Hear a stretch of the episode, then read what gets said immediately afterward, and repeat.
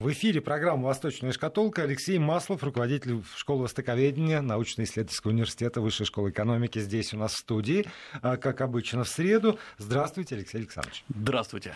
Я а, на всякий случай скажу слушателям, mm. если есть какие-то вопросы, которые касаются Дальнего Востока, Китая в частности, или есть комментарии к, к тому, что будет происходить здесь в студии, то не стесняйтесь, 8 903 170 63 63 в WhatsApp и Viber, и на смс-портале 5533 короткий номер, слово «Вести» в начале сообщения. А, я бы хотел вот э, с каким вопросом, даже не с вопросом, скорее тоже комментарий от вас попросить, Алексей Александрович. Состоялась 22-я а, регулярная встреча правительств России. Глав правительств. Глав правительств да. России и Китая. А, Дмитрий Медведев э, там в Китае целую серию переговоров, встреч провел. Завершилась эта серия встречи с Си Цзиньпином, э, между прочим, ну, вечером по, по, по китайскому времени. Но и все э, добрые слова, которые э, положено произносить, они прозвучали. Но, как всегда, вот за этой дипломатической такой вежливостью знаток и исследователь mm-hmm. этих процессов может увидеть ну, те или иные нюансы. Вот что это вообще такое а, регулярные встречи глав правительств России и Китая, и насколько действительно это важно для двух стран, насколько эта практика в мире принята, вот таких регулярных встреч? Ну, откроем восточную шкатулку, то есть да. откроем второе, третье, четвертое дно. А, на самом деле, вот парадокс заключается в том, что между Россией и Китаем такая глубоко, глубоко эшелонированная дружба. Э, это значит, что у нас, э, как мало кто просто знает, как строятся вообще российско-китайские межгосударственные отношения. Э, и я сразу скажу, что такого, такой глубины отношений по формату, по крайней мере, нет в России ни с одной и другой стороной мира. И мне кажется, у нас нет ни вообще подобного в мире. На самом таком низовом уровне у нас работает несколько сотен рабочих групп по массе самых разных мелких и крупных проблем. Туризм, здравоохранение, а, охрана окружающей среды. Все эти рабочие группы сводятся в так называемые подкомиссии например, подкомиссия по э, образованию, подкомиссия по сотрудничеству в области энергетики, э, по сотрудничеству в области туризма. И вот этих подкомиссий у нас почти, если не ошибаюсь, около 60, 56 подкомиссий. Каждая из этих подкомиссий обычно возглавляется э, замминистра образования, опять-таки, энергетики. Эти 56 подкомиссий сводится в 4 комиссии, межправительственные комиссии, которые э, возглавляются нашими, ну и, соответственно, китайскими вице-премьерами. Соответственно, у нас Шувалов, Дворкович, э, Голодец, Голодец да. Э, и, наконец, вот когда каждая рабочая группа, подкомиссия, комиссия подписывает протоколы, и вот, наконец, когда все протоколы подписаны, встречаются сначала премьеры, встречи на высоком уровне, вот, соответственно, как сейчас был Медведев и Катян встречались, и потом встречи на высшем уровне Путин и Си Цзиньпин. Это гигантская пирамида, и она какое-то время очень эффективно работала с точки зрения лоббирования интересов. Проще говоря, у нас, как мы уже говорили неоднократно, нет нормальных лоббистских структур.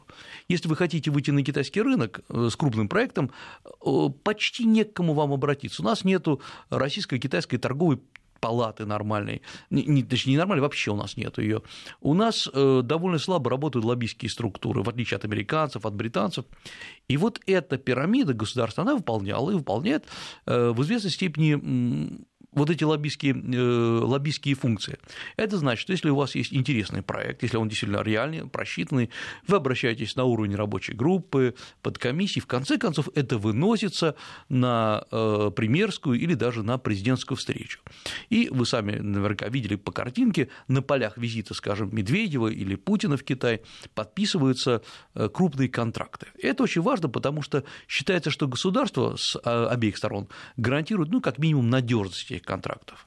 Сейчас, правда, немножко ситуация изменилась. Если раньше все крупные проекты подписывались вот на полях визитов, сегодня, особенно, вот, скажем, даже вот видно по этому визиту Медведева, китайцы перестали активно подписывать именно коммерческие контракты.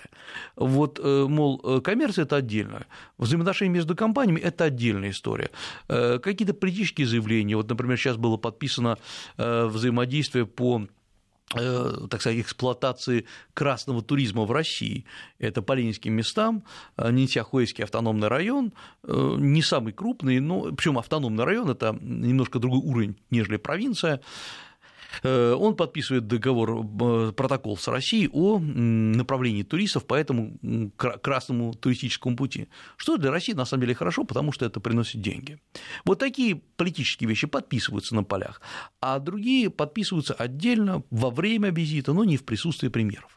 Вот поэтому 22-я встреча на высоком, на э, высоком уровне – это есть э, итог работы, годовой работы вот этих комиссий, подкомиссий, в каких-то я сам принимаю участие, в каких-то я выступаю экспертом, то есть мне это знакомо, это довольно кропотливая, нудная работа, это не просто такой протокол, встретились, пожали руки, разбежались.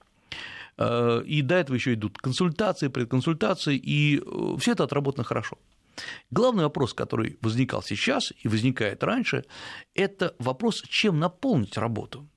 Потому что если раньше любой э, маленький шажок считался большим достижением, увеличили чуть-чуть посылку студентов, увеличили, э, договорились о каком-то маленьком приграничном э, пункте торговли. Прекрасно. Сейчас это уже не удовлетворяет. России нужны инвестиции, России нужны реальные э, дела, да и Китай, в общем, уже, я напомню, что Китай сократил инвестиции во внешний мир, потому что многие инвестиции были признаны неэффективными, мусорными, так сказать, пустые инвестиции, и поэтому страны стали более прагматичными. Вот сразу после съезда, я напомню, что на прошлой неделе закончился 19 СКБК, Медведев едет в Китай. И хотя, на мой взгляд, просто абсолютно несправедливо э, СМИ не то что проигнорировали, опустили информационной строкой, вот съездил, поговорил, на мой взгляд, наметился, это, конечно, не прорыв, но какое-то позитивное движение вперед. Впервые э, по большому счету начали обсуждаться проекты не только в области энергетики и э, там, газа, э, причем не общие слова, а заключены определенные контракты. Э, не факт, что поступят какие-то деньги сразу. И я напомню, у нас уже есть несколько, на мой взгляд, просто зависших проектов, зависших из-за их декларативности между Россией и Китаем. Ну, известный проект, о котором все говорят, который завис, на мой взгляд, это э, вот эта скоростная, высокоскоростная дорога, да, магистраль, да, э, Москва-Пекин, которая формально должна была дойти до Европы в конечном счете, и приблизительные первые подсчеты показывали, что инвестиции должны быть минимум 150 миллиардов, по-хорошему 250 миллиардов долларов. Это на всю дорогу. Но и при 150 миллиардах долларов окупаемость крайне проблематична, не говорю уже о 250 миллиардах. И э, вопрос заключался в простом. Это должна быть э, дорога транспортная, то есть э, должна быть перевозка грузов, это грузовая дорога. Высокоскоростная перевозка грузов в мире не особо востребована. Грузы возят высокоскоростные это самолетами. Но и самое главное, ведь считалось, что это же не только груз из Китая в Россию, потом в Европу. Это грузы должны возиться и между российскими регионами. У нас нет необходимости перевозки с высокой скоростью этих грузов. А себестоимость такой перевозки, конечно, больше. Плюс, э, значит, конечно, говорят, ну как же можно эксплуатировать эту дорогу в качестве транспортной, э, пассажирской? Это очень интересно. Э, но давайте посчитаем. Интересно тоже для тех, кому интересна экзотика. Вот, вот, конечно, потому что эм, есть расчеты хороших экспертов, которые показывают, что все, что вы, вы едете на поезде, если больше там 5 4-5 часов, лучше лететь самолетом. Э, и если, например, самолет из Москвы, из, из Пекина до э, Парижа или до Берлина или до Лондона летит в целом 8, 10, 12 часов, в зависимости от того, какие маршруты вы летите, конечно, по этой дороге будет значительно дольше. А, и э, опять-таки а себестоимость тоже получится выше, и билет получится выше. В Китае можно купить билеты в, из Пекина в Европу, э, если поймать, как говорится, хорошие цены, это можно и за 300, и за 400 долларов, это будет дешевле, чем вот эта дорога. Как следствие, оказалось, что идея классная, выглядит очень хорошо, все они говорят, но главный вопрос, откуда деньги-то будут возвращаться? И вот когда сегодня многие обвиняют Китай, ах, вот он пообещал, а деньги не выделяет, но вообще-то китайцы точно так же считают, у них есть такой же калькулятор, как и у нас, и они спрашивают, как и зачем.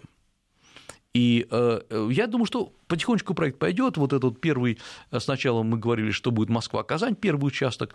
Э, сейчас говорим, давайте попробуем Москва-Владимир, вот попробуем. Потому что технология это понятна. Э, и для нас она очень выгодна, потому что надо понимать вот этот мультиплицирующий эффект. Ну, например, э, заработает у нас кто-то же должен изготавливать и шпалы, и, да. Да, и все остальное. Я вот вас слушаю и думаю, что, может быть, на протяжении там а, Москва-Пекин это долго для скоростной дороги, а связать э, города российские между собой скоростными поездами для того, чтобы путешествие там, из Екатеринбурга в Тюмень или в Новосибирск перестало быть путешествием, а стало дежурной такой вот обычной поездкой, как сейчас э, поездка из Москвы в Санкт-Петербург э, с введением Сапсана. Это, в общем, совершенно... Это не путешествие. Сел, через 4 часа ты там. Конечно, но здесь тогда э, э, речь должна не идти об этой сквозной магистрали. Ведь попробуйте ради интереса рассчитать маршрут из э, Красноярска в Новосибирск, и вы поймете, что надо будет лететь через Москву. Да. Вот если связывать крупные сибирские дальневосточные города этими скоростными линиями, да, это сто процентов выгодно, оккупация будет тоже долго. Но это, возможно, даст толчок как раз к налаживанию экономических связей Конечно. и какому-то там росту на местах, э, необходимости в таких перевозках, когда они появятся. И, кстати говоря, это оттянет нагрузку от Москвы, потому угу. что, чтобы через Москву все не везлось и не летелось. Э, но это другой проект. Это проект нужный нам, а не китайцам. Да. Э, китайцам не нужно возить груз между Новосибирском и Красноярском. И вот поэтому э, некоторые проекты у нас многие были декларативны. И не потому, что кто-то хотел отпиариться, хотя, может быть, и так и есть. Э, мы ищем подхода, мы пытаемся как-то выйти из этой нефтегазовой зависимости.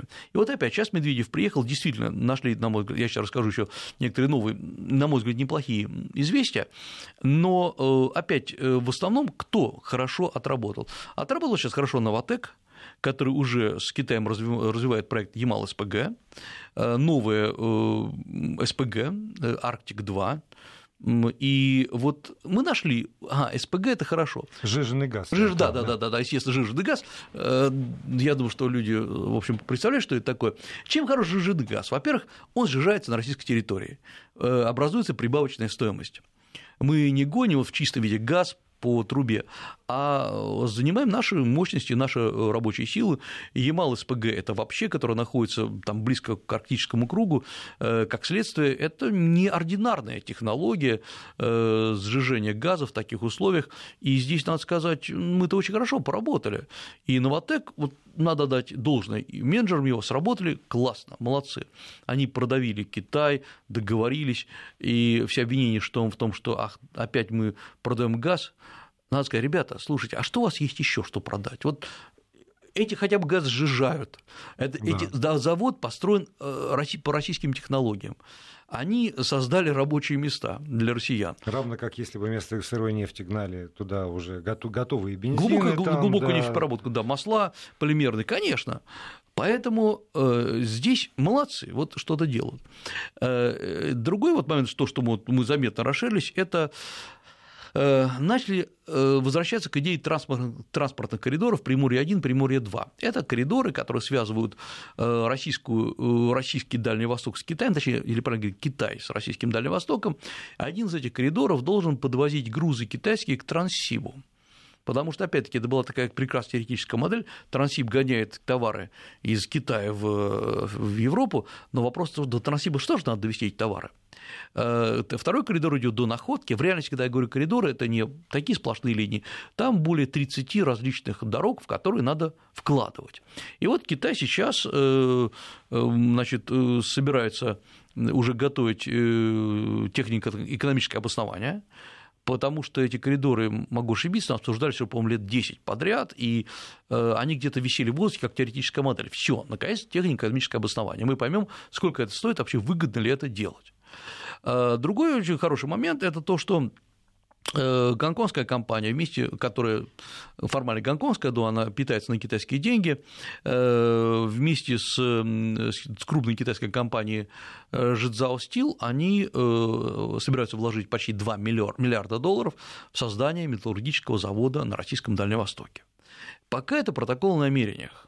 Ну, отлично, это уже такая сумма ощутимая, это там не 100, не 200 миллионов долларов, которые Китай вкладывает в какие небольшие э, заводы по производству бензина э, в Российском Приморье. Это, конечно, неплохо, но это погодное дело. Делают погоду вот такие крупные, э, крупные компании. Ну и, наконец, в Хабаровском крае подписан протокол строительства почти на полтора миллиарда долларов целлулезо-бумажного комбината. Это, как говорится, сам Бог велел, потому что посмотрите, где э, лесные, где, где лес, и Китай при этом э, покупал в массовом порядке целлулезу в Канаде, скупал канадские заводы, там сам производил, и в Россию не входил. И вот подписан протокол. На мой взгляд, это, это такая хорошая история. Наконец мы продвинулись Э, Роскосмос и, соответственно, китайские э, аналогичная корпорация э, разрабатывают совместные планы вплоть до исследований Луны совместной. Тоже это высокие технологии, это такая история, ну, в известной степени инновационная. Наконец, еще тоже важный момент – это инвестиционный проект ВЭБ подписывает с э, транспортным, экспортно-импортным банком Китая, крупнейший банк, э, кредитную линию в юанях, правда, на 3 миллиарда долларов. То есть это еще одна закачка денег, а российской экономике нужны деньги. Вот им нужны оборотные средства, чтобы экономика задышала. Самая большая проблема то, что э, действительно нет, одна из проблем, что нет оборотных средств. Ну и, наконец, мы столкнулись с новым очередным китайским фондом, называется Китайско-Евразийский фонд, это вот часть вот этого пояса «Путь», и Китайский-Евразийский фонд э, начинает с российским э, э, с покупает целый ряд активов, готов вложить в покупку целого ряда активов в Россию, и с Российским фондом прямых инвестиций заключаются контракты. То есть вот мы начинаем, наконец, диверсифицировать взаимодействие России с Китаем. То есть не только нефть, слава богу. Не только нефть. Это, слава богу, и э, поэтому почему-то на это не обратили внимания. Я понимаю, что многие, а даже по-другому, по-другому сформулирую. Вы знаете, всегда, когда речь идет о Китае, мы это с вами заметили, есть всегда группа паникеров, э, которые говорят, вы знаете, Китай всех захватит. И чем больше вообще Э, начинаются российско-китайские переговоры, тем больше поднимается этот вопрос, Китай всех захватит. После съезда КПК, который не так уж много, на самом деле, точнее, ничего не говорил о России, эм, говорили о внутрипартийных делах, вдруг э, заговорили э, заговорило какое-то кликушество, которое сказало, вы знаете, Китай разрабатывает систему захвата мирового океана, космического пространства, и это не просто бред сумасшедшего. Э, если посмотреть, кто об этом говорит, это говорят люди, либо не понимающие логику развития Китая, российско-китайских отношений, либо люди есть такие обиженные Китаем. Это э, люди, которые попытались поработать с Китаем, э, наткнулись на очень жесткие китайские бизнес-структуры. Ну, Китай непростая страна, мы, собственно, никогда да, этого не скрываем. Об да. этом всегда идет да. речь. Они обиделись, и теперь говорят, вы знаете, Китай всех захватит. Э, что Россия не должна там ни шагу назад, ничего не продавать Китаю.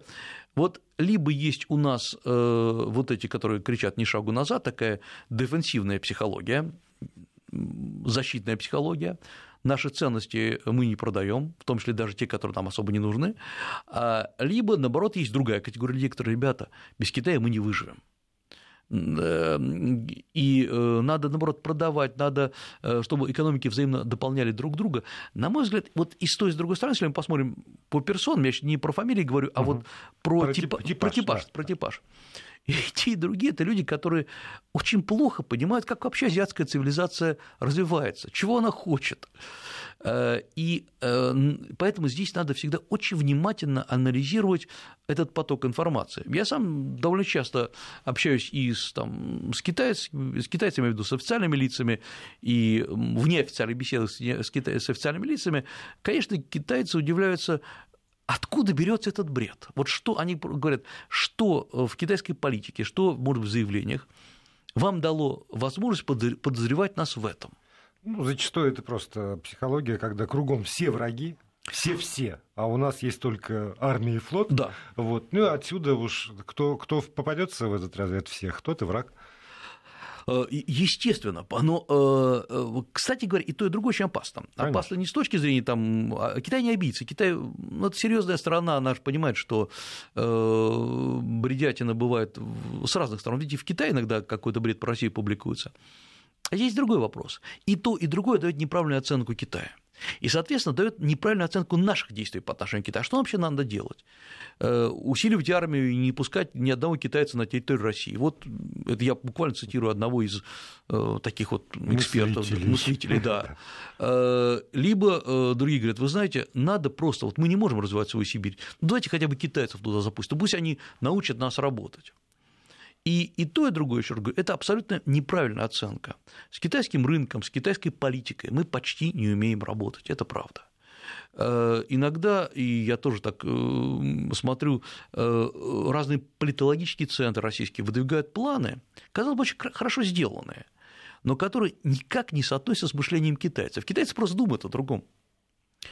И а наши посылают эти предложения, на переговорах высказывают, и китайцы слушают, и, мне кажется, они так грустнеют типа, вы, вы-то сами когда-нибудь читали китайские планы, угу. о чем Китай говорит, что думает? Ну, ну зачем мы сейчас теряем время? Мы ну, почему вы не хотите да. говорить с нами на одном языке? Конечно, да. Поэтому, кстати говоря, китайцы тоже не особо читают наши планы и э, часто э, считают, что если там 10 раз попросить э, об одном и том же, Россия согласится. Кстати говоря, иногда это проходит.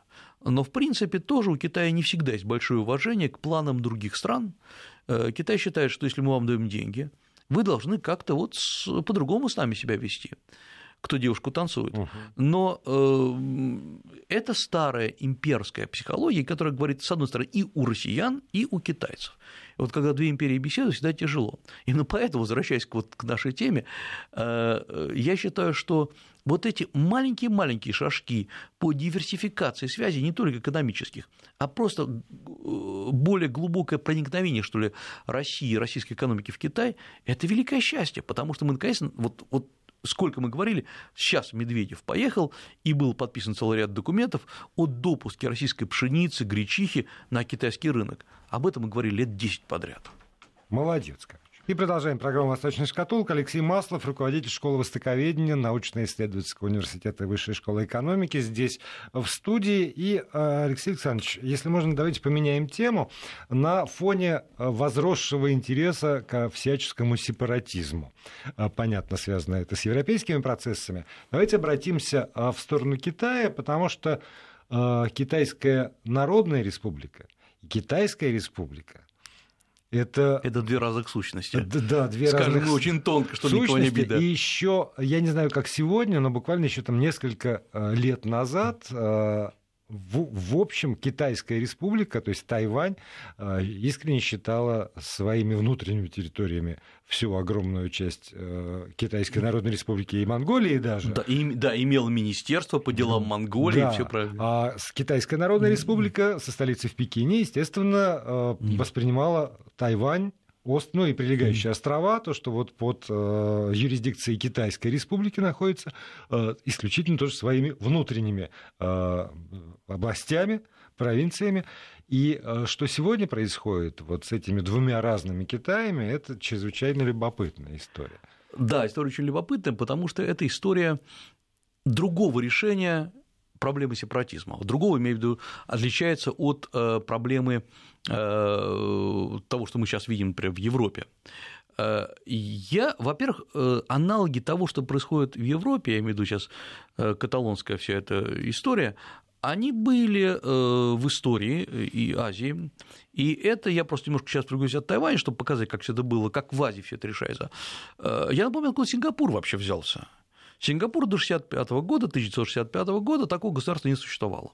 Она, он был часть э, Малакского, Малакской федерации, э, то, что сегодня называется Малайзия, и, и Малайзия брала в 1963 году независимость формальную, и Сингапур был частью. И вот один человек, тот, который потом Ли Куан Ю знаменитый, да, да. Отец, отец, всего да, отец вот этого всего сингапурского, да, в общем, и азиатского чуда, стал методично критиковать Малайзию, в которой он тогда состоял, что она проводит неправильную политику. Надо все по-другому. По-другому образование, по-другому э, борьба с коррупцией, все должно быть по-другому. И он сказал, если вы мне не даете э, реализовать это все на территории вот Малайзии, дайте я отделюсь и покажу, как надо работать. И он отделился. Вот я пропускаю, как говорится, множество шагов, все было не так просто. И он показал, что да, действительно, можно на территории одной отдельно взятой даже я хотел сказать, года город, по сути, Сингапур это город. Да, пятачка суши. Пятачка, там же проживает около 6 миллионов человек, то есть меньше, чем в Гонконге, это кусочек суши плюс несколько островов вокруг него. Можно построить, э, ну, рай в известной степени, довольно жесткий, авторитарный, э, но без, э, с потрясающими льготами, я имею в виду финансовыми. И здесь вот сепаратизм в Азии был. И это внутренний сепаратизм, это не раскол Кореи, двух Корей, это даже не отделение э, Тайваня от Китая, Китая от Тайваня. Э, и почему это был удачный пример? Потому что человек э, сразу вышел с абсолютно готовой целостной программой. Он говорил, что плохо и что мы можем получить взамен, и доказал, что это возможно. Э, э, вот я читал, насколько вообще можно было прочитать эм, э, всю, всю историю вот с испанским, с каталонским отделением, и довольно давно за ней слежу, уже в течение многих лет, и, честно говоря, те экономические концепции, которые предлагали, предлагают, ну, прямые сепаратисты, но они не выдерживают никакой критики. Э, просто. Это вот это не позиция Ли Куан Ю. Поэтому э, это и вызывает дикое удивление. Это вот, вот я показал, как может было, можно было бы сделать. Китай, КНР, я имею в виду, и Тайвань – это еще более сложная история. И сложная, потому что и китайцы, и тайваньцы сильно ее маскируют. Э, и у каждого своя правда.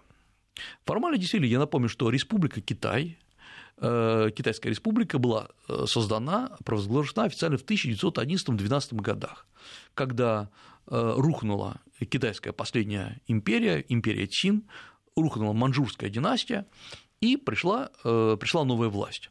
Она менялась, менялась, она во многом возглавлялась первоначально Сунь Ценом, он был автором вот этой концепции, и тогда, кстати говоря, уже тогда, поскольку Китай раздирался вот всякими э, воинами, были милитаристские группировки, какая-то сидела в Пекине, какая-то сидела на северо-востоке Китая, э, сам Си Сунь Цен сидел большой демократ, сидел на юге Китая, и тогда была идея, давайте вообще разделим Китай на две части. Будет Южный Китай, э, действительно абсолютно экономически развитый, со своим составом населения, и Северный Китай.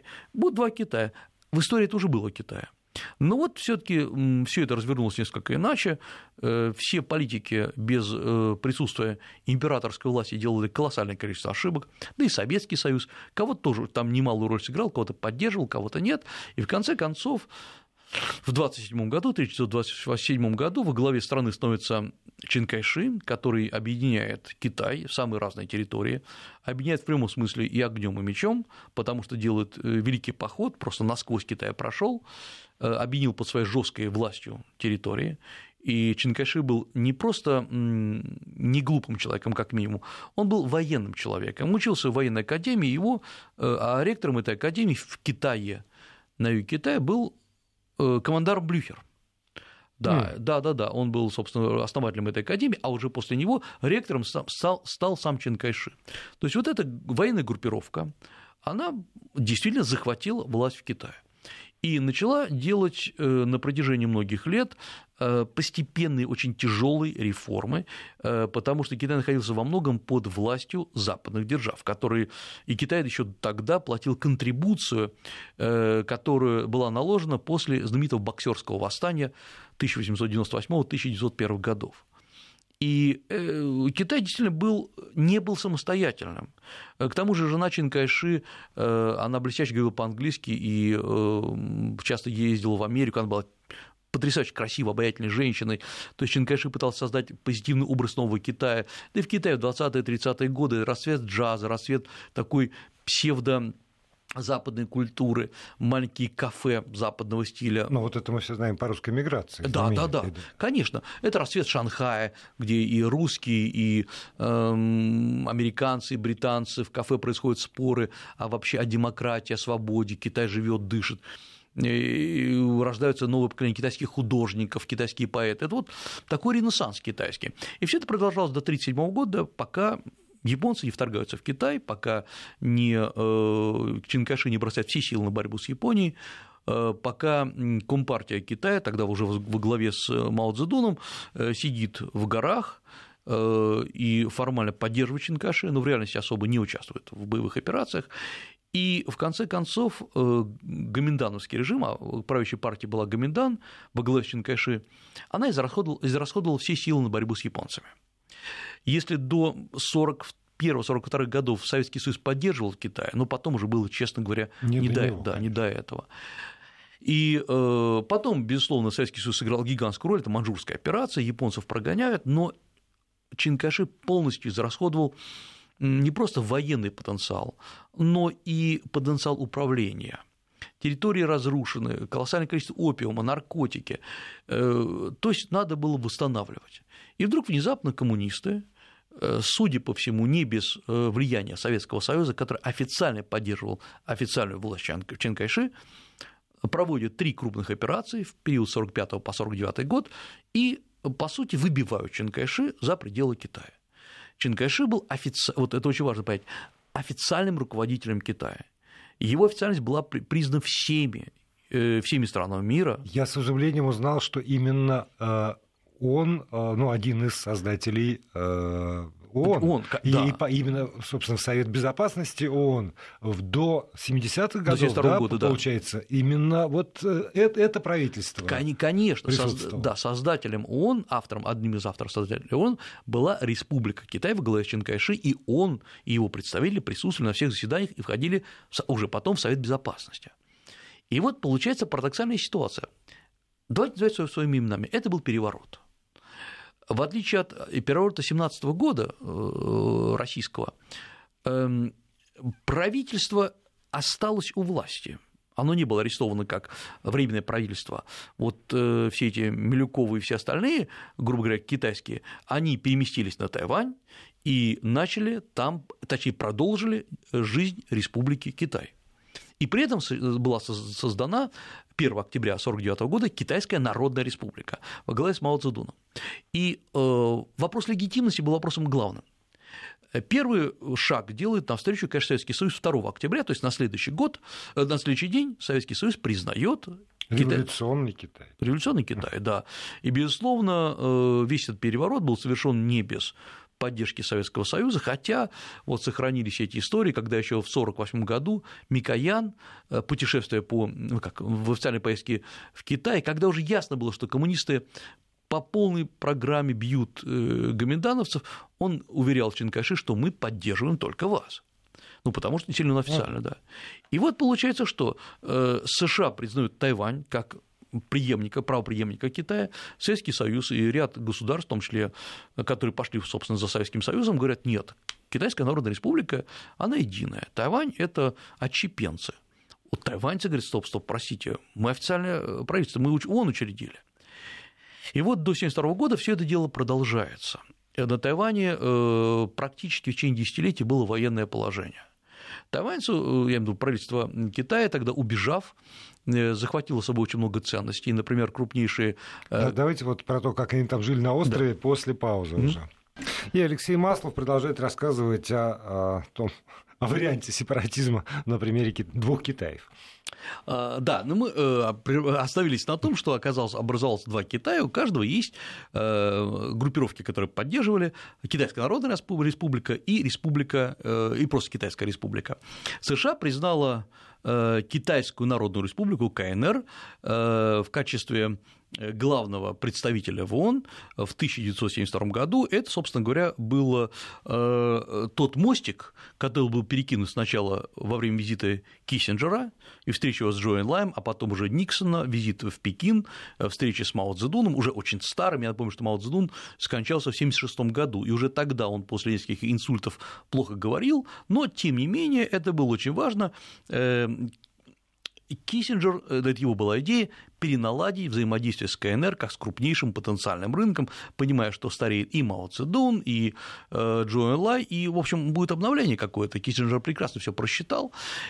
И, э, собственно говоря, Тайвань был, Республика Китай официально была выведена из состава ООН как представитель этой территории, и туда вошел КНР. И здесь началось долгое такое противостояние. Во-первых, Китай, КНР считает, что никакой республики Китай нет, не существует. Есть провинция Тайвань. И не случайно прогноз погоды в Китае начинается там в Пекине так-то, на Тайване так-то, в провинции такой-то так-то. То есть это, в общем, такая... В ряду прочих. В ряду прочих, да. Э, во-вторых, Тайвань несколько раз пытался вернуться в ООН, потому что очень важно. Например, в 2007 году Тайвань предложил э, войти в ООН не как Республика Китай, а как Тайвань, вот именно под этим названием. Это уже в который-то раз было, да? Когда ну, несколько раз, да. Попытка там Сначала они, они пытались, там Республика, угу. все э, Тайвань, Китай, потом Тайвань. Но вот страны, которые формально его поддерживали, а, как известно, Тайвань признают чуть больше 20 стран, ну, в том числе там Доминикана, Панама, если не ошибаюсь, они отказались продвигать это. И в конце концов, в 2009 году Тайвань говорит, все, мы больше подавать заявок не будем, не будем будировать этот вопрос. Э, и, э, конечно, сфера влияния Тайваня резко сужена. При этом долгое время, как долгое время, еще лет 7-8 назад многие говорили, слушайте, ну, речь идет о нескольких годах, может быть, о десятилетии и Тайвань воссоединится с КНР, потому что КНР растет вверх, соответственно, экономики сравниваются, программа, объявленная «Одна страна, две системы», опробированная на Гонконге, на Макао, хорошая вещь. На 50 лет еще, может быть, как Гонконгу, так и Тайваню будут даны Э, время переходного периода, ничего не изменится, родится новое поколение, и как-то все так двигалось неплохо. Китайцы, кайнеровцы очень много начали селиться на Тайване, и тайваньцы через КНР выводили свои деньги во все страны мира, работала сами комиссия по э, взаимодействию через пролив, то есть не, железного занавеса уже не было? Нет, нет, нет, нет, не было. Э, и, эм, да и КНРовцы сначала очень сами рвались на Тайвань, а потом оказалось, что и в КНР эта ситуация улучшилась. И вот оказалась поразительная вещь, что э, внезапно на Тайване начали э, ползти вверх сепаратистские настроения, еще более сепаратистские настроения. Во-первых, начались в 14-15 годах манифестации против китайцев, кайнеровцев, которые вкладывали деньги, строили заводы на Тайване, э, и э, многие на Тайване заговорили, так как вот мы сейчас только что с вами обсуждали в России, они захотят захватить нашу территорию такой ползучей экономической экспансией начали вытеснять китайско-энеровский бизнес Тайваня. И сейчас отношения ухудшились.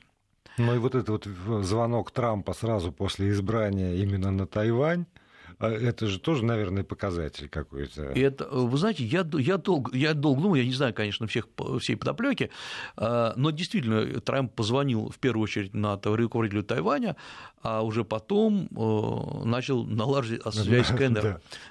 Трамп пришел с какой-то э, абсолютно нелепым представлением о том, где Тайвань и где Китай. И где я сейчас даже не про Трампа, а про то, что вот это вот разделение, оно, а, видимо, актуализировано настолько, что это и э, там, поступок Трампа Лыков тоже строк. Что да, называется. да, конечно, конечно. Я думаю, что еще Трамп, э, я приблизительно представляю, откуда у него взгляды пошли о э, Китае, какие книги он читал. Собственно говоря, это не секрет, это такие псевдополитологические книги о том, как Китай захватывает весь мир. Там есть такая, угу. такие серии в Китае, э, в США выходят, они очень хорошо написаны, они очень обаятельны по-своему, и э, где на обложке на одной например, книг, книги показано, как э, Китай, это такой рисунок, всаживает нож э, э, в тело США, и из США сочится кровь, ну, чтобы ну, даже, да, там можно даже не читать дальше. И поэтому Тайвань – это правильный Китай, вежливый, а КНР – это неправильный Китай. Вот э, был такой подход. И Трамп просто не очень понимая, наверное, тогда еще не очень понимал, э, на что и как способна КНР. Тайвань э, сегодня, безусловно, это супер развитое государство в целом ряде областей. Это отличная образовательная система, одна из самых лучших в Азии. Э, одни из лучших способов подготовки в области естественных наук, инженерии, более слабо там эм, какие-то общественные науки. Очень хорошая система здравоохранения. Она еще в 1995 году была введена система э, общего э, там, пенсионного, национального пенсионного обеспечения. Э, хорошие дороги, очень ровный образ жизни. Но есть одна проблема. Конечно же, на мой взгляд, Тайвань приближается к своему коллапсу. Коллапс этот вызван, конечно, присутствием в регионе КНР. Или раньше Тайвань был крупнейшим хабом по э, финансовых операций. Через порт Тайвань шли, шло масса грузов.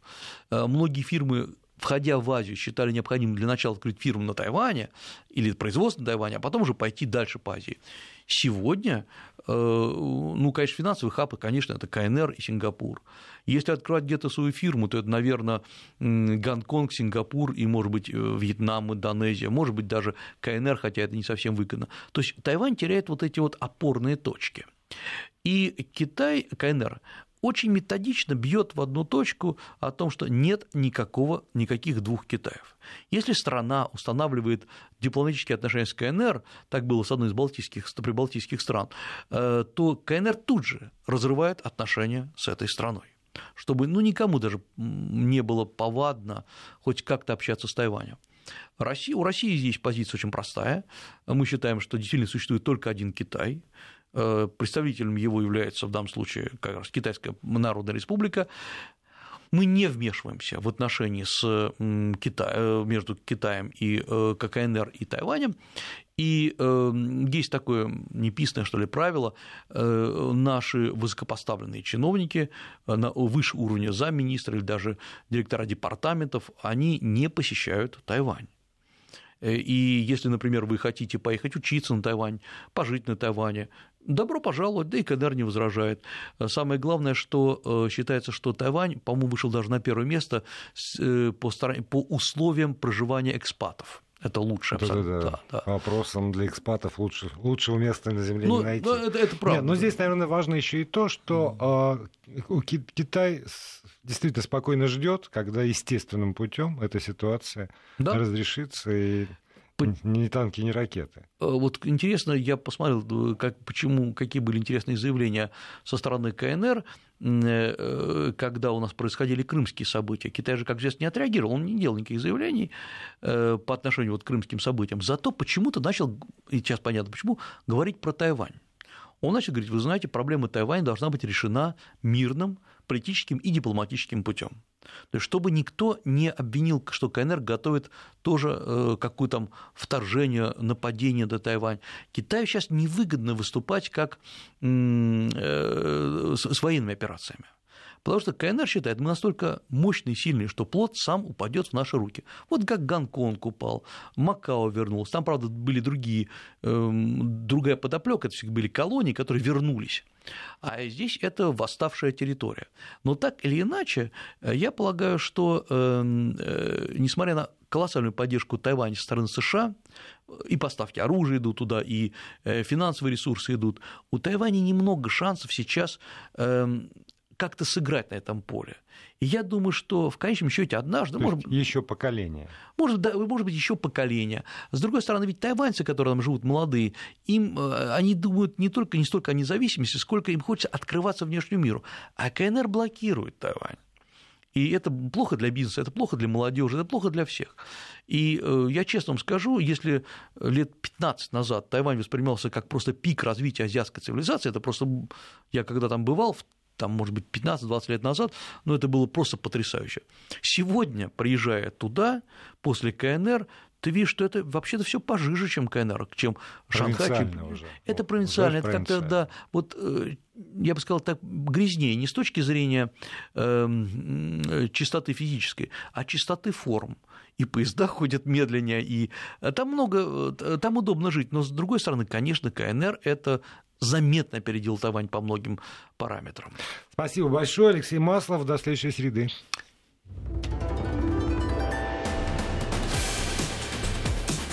Восточная шкатулка.